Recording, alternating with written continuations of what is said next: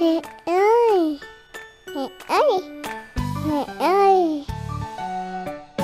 Eva là mẹ.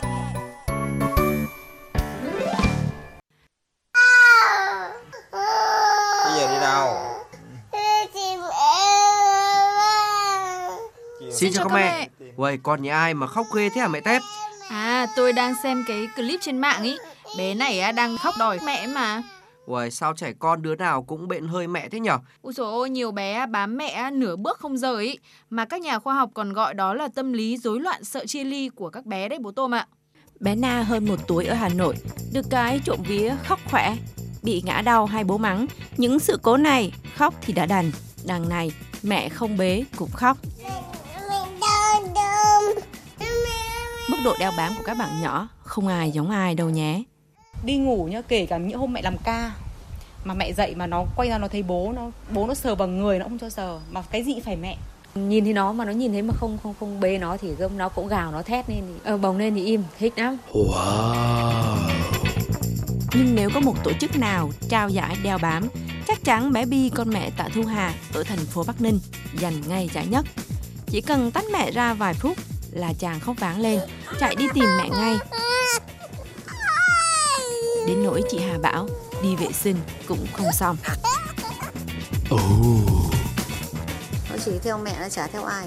Nhiều khi có công việc gì đi đâu đấy gửi bà, lúc về bà bảo nó ở nhà nó khóc ghê lắm. Các món đồ chơi dù yêu thích đến mấy cũng không đủ sức hút với Bi nếu như không có mẹ bên cạnh. Không biết bây giờ làm nào cho đỡ bám mẹ. Em cũng muốn cho đi học sớm nhưng mà thương con, cho nó đi học mà sợ nó khóc, khổ thân nữa. Đến đi vệ sinh cũng không xong, đúng là mệt thật đấy mẹ Tép ạ.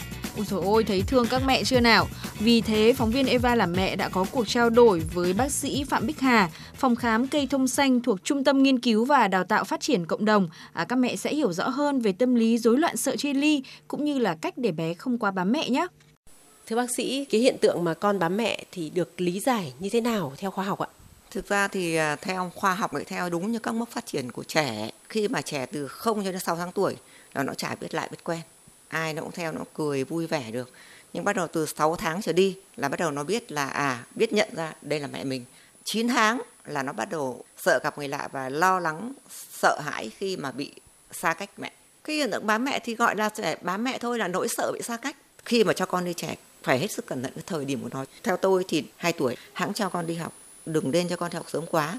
Bởi vì là cái lứa tuổi tới 2 tuổi nó rất cần cái sự hỗ trợ của mình. Không có người thầy nào, cô nào bằng bố mẹ. Cái lo âu, sợ chia ly này ở những cái đứa trẻ này thì nó có nguyên nhân là từ cách ứng xử của mẹ hay là do cái cơ địa của đứa trẻ? Thực ra thì không có cái đứa trẻ nào là không sợ bị xa mẹ. Thế nhưng ở mỗi đứa nó có một cái mức độ sợ hãi rất là khác nhau. Nếu bố mẹ biết cách thì cái sợ hãi sẽ mất đi và nó sẽ vui vẻ hòa nhập rất là tốt. Cùng cái mức độ sợ hãi đấy mà bố mẹ không biết cách, bố mẹ làm cho nó sợ hơn thì cái sự sợ hãi nó tăng lên. Đấy là tôi chưa nói những đứa trẻ mà nó thực sự là có bệnh lý, có vấn đề, ví dụ như trẻ nó bị tự kỷ này, hay là giảm chú ý hay tăng động. Nếu biết cách thì mọi thứ đều có thể làm cho tình trạng của nó giảm xuống nếu mà dưới 2 tuổi. Vâng, những cái bạn mà bám mẹ quá mức này, sau này khi mà các bạn ấy lớn lên, các bạn ấy đi học, rồi trong những môi trường xã hội thì nó có cái tác động ảnh hưởng gì không? Rất có hại đến đứa trẻ. Cái sự sợ hãi đây là cái gì? Chính là cái sự không kiểm soát được cảm xúc lo lắng trong người. Ngay cả bản thân người lớn thế thôi, đúng không? Nếu mà mình mà luôn luôn cảm giác lo sợ hãi, mình không kiểm soát được cảm giác đấy ấy, thì mình làm cái gì cũng hỏng luôn ấy. Thế cho nên với đứa trẻ cũng vậy, nó sẽ có 2 thái cực sau này lớn lên. Một là nó sẽ thu mình, nhút nhát, thu mình, không dám làm gì cả, hoàn toàn thụ động, dễ bị bắt nạt ở trường học. Học hành sẽ không có tốt, hoặc là có thể cái đứa rất là thông minh về mặt trí tuệ thì nó có thể vẫn học bình thường nhưng nó rất là kém về mặt giao tiếp. Thái cực thứ 2 là nó sẽ dành cái đứa mà phá phách, không nghe lời, trêu tức, nghĩa là rất nhiều thứ. Vậy thì bác sĩ có thể có những cái lời khuyên như thế nào để mẹ có thể huấn luyện con để cho con bớt bám? Trước 2 tuổi, bố mẹ phải biết dạy con những cái điểm đặc biệt là giúp nó tự tin vào cái bản thân nó. Cái việc đầu tiên là không nên giữ trẻ trong nhà nhiều. Còn nó không ra ngoài thì nó sẽ bị choáng ngợp khi ra ngoài.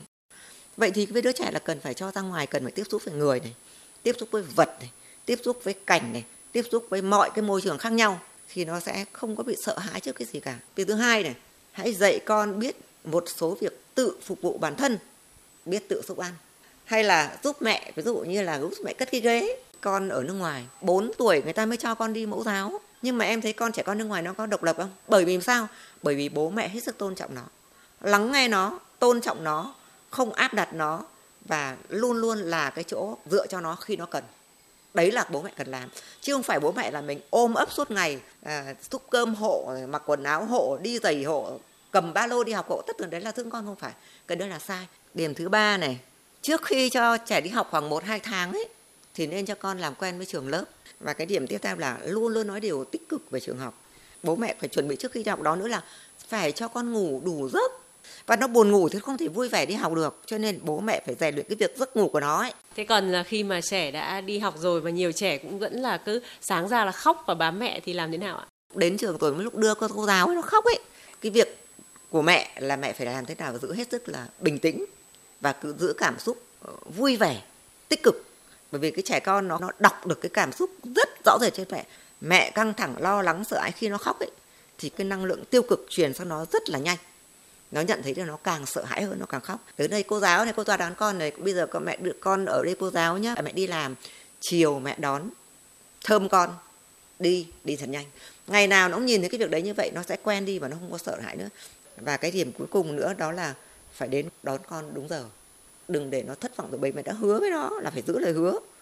Trân trọng cảm ơn bác sĩ. Eva là mẹ. Nghe để hạnh phúc thêm tràn đầy. Nghe để yêu thương thêm trọn vẹn.